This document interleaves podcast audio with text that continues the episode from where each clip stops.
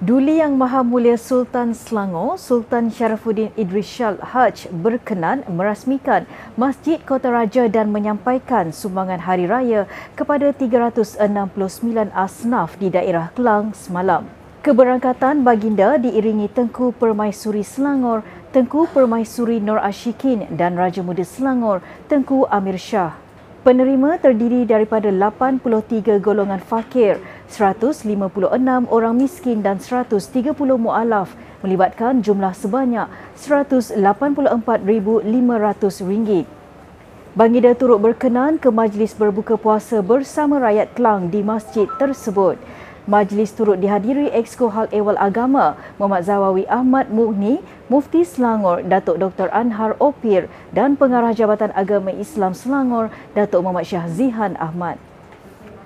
Ahli Parlimen Gombak Datuk Seri Amiruddin Syari mencadangkan untuk mewujudkan pusat kecermelangan bagi mengkaji keseluruhan keperluan pendidikan dan latihan teknikal dan vokasional TVET.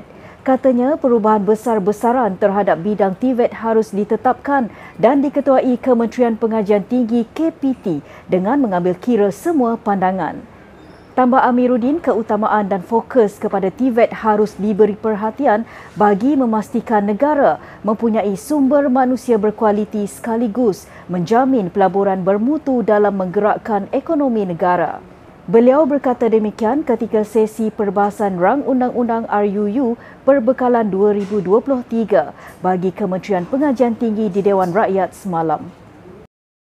Saya telah membangkitkan beberapa kali berkenaan dengan keutamaan dan fokus teknikal vokasional dalam memastikan kita mempunyai kelangsungan sumber daya manusia yang berkualiti dan dalam pada masa yang sama memastikan investment-investment ataupun pelaburan-pelaburan yang berkualiti dapat dijemput hadir dan menggerakkan ekonomi negara di kala kita masih lagi mengharapkan sektor pembuatan ataupun manufacturing sebagai salah satu asas kepada struktur ekonomi negara. Saya percaya sebagaimana dasar ataupun sebagaimana yang telah berlaku di Jerman dengan dual system, ia boleh dipraktikan dengan melahirkan satu pusat kecemerlangan yang boleh mengkaji keseluruhan keperluan-keperluan teknikal dan vokasional sebelum disalurkan melalui institusi-institusi dan agensi yang kita ada.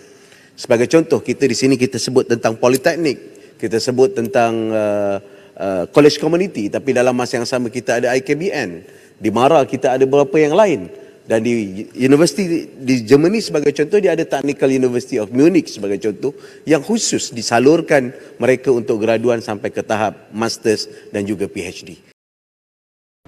Kementerian Pendidikan Malaysia KPM memandang serius dan tidak akan sesekali berkompromi sekiranya berlaku kejadian buli dan juga gangguan seksual di sekolah-sekolah. Menterinya Fadina Sidik berkata syur-syur yang telah dibentang oleh jawatan kuasa anti buli dan anti gangguan seksual di peringkat kementerian akan dimaklumkan dalam masa terdekat.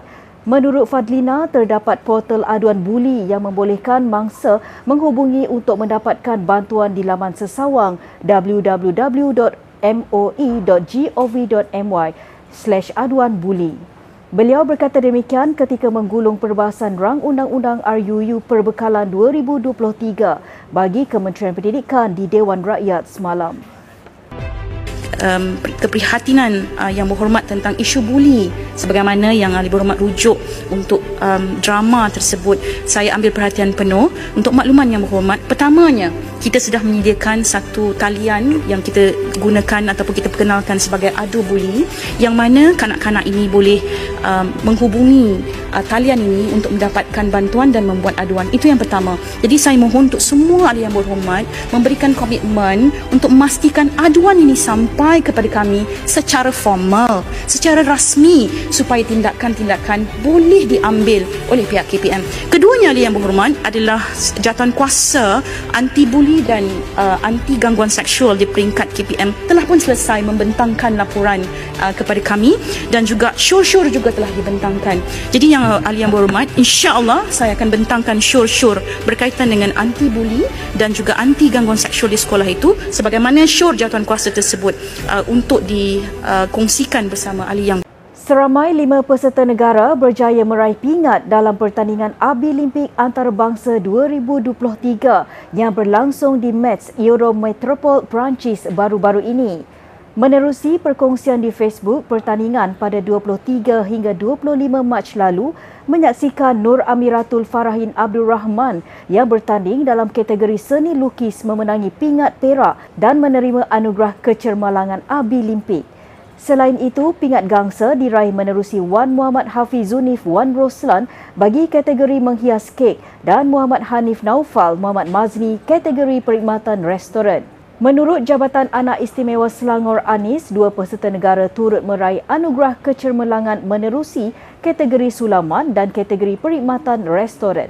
Abi Limpik edisi ke-10 menyaksikan negara diwakili 16 peserta menerusi pelbagai kategori antaranya perkhidmatan restoran, sulaman, pemasangan komputer, pemprosesan data, fotografi, jahitan dan kulinari.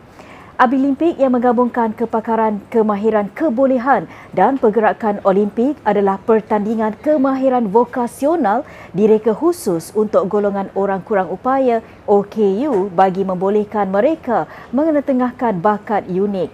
Acara empat tahun sekali itu melibatkan 22 negara, 410 peserta dan 45 kategori kemahiran yang dipertandingkan. Sekian semasa hari ini, terus layari platform digital kami dengan carian media Selangor dan Selangor TV.